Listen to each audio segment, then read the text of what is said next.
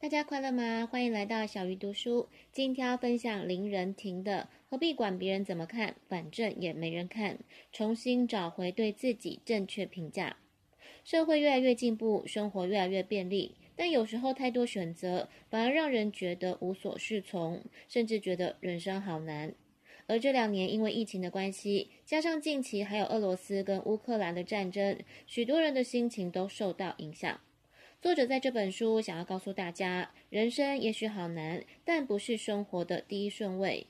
漩涡的中心点是自己。我们拥有自由，能让它变得有趣。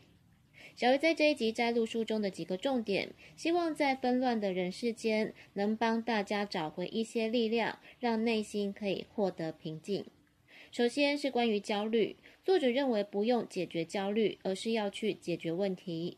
焦虑就好像胀气。缠在身上，却不知道怎么消化，卡在那里，知道自己怪怪的，但是理不清原因。焦虑情绪其实有三种意涵：第一个是对未知状态的紧张跟不知所措；第二是担心出错有大灾难；第三是做或是不做的内在冲突。承接焦虑需要时间，只要不回避，善待焦虑，并且寻求支持，情绪就会慢慢的化解。另外还有急救的方法。第一个是允许自己瘫痪，有时候情绪大到无法做事，只想逃，那就允许自己逃避、颓废，设定一个时间，让身心全员逃避，时间到了再回来面对。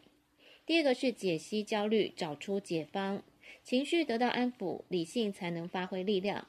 回来面对的第一步，先问自己焦虑什么，或者是找信任的人谈一谈。第三是了解你在乎什么。情绪还没有平静的时候，会强化个人对一件事的观感。例如，害怕会让我们更不敢做什么，或者是更担心事情变严重了。这书中也提到了忧郁，现代人或多或少都有一些忧郁的倾向。作者认为，如果你感到忧郁，可以试着远离压力，接纳自己，自我鼓励。忧郁可以分成两个阶段，第一个阶段会压抑情绪。因为无法处理，只好假装看不见，让本人无感。第二个阶段是压抑自主性，压抑变成习惯之后，就会侵袭意识面，连情绪跟思考都会空白一片。忧郁最可怕的是，这一些防卫会让当事人陷入跟自己失去连结，也跟他人失去了连结。因此，作者提供了三个步骤来阻止职场忧郁。第一个是远离压力源。就好像日剧《月薪人妻》说的：“逃走虽然可耻，但是很有用。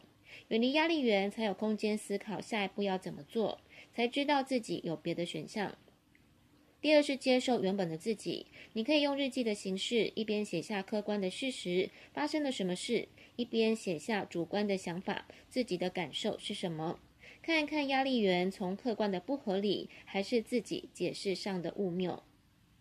第三，自我鼓励。常有小小的成就感。我们社会很少用自我鼓励，经常严于律己，鸡蛋里挑骨头，间接养成了自我怀疑、自我批评的习惯。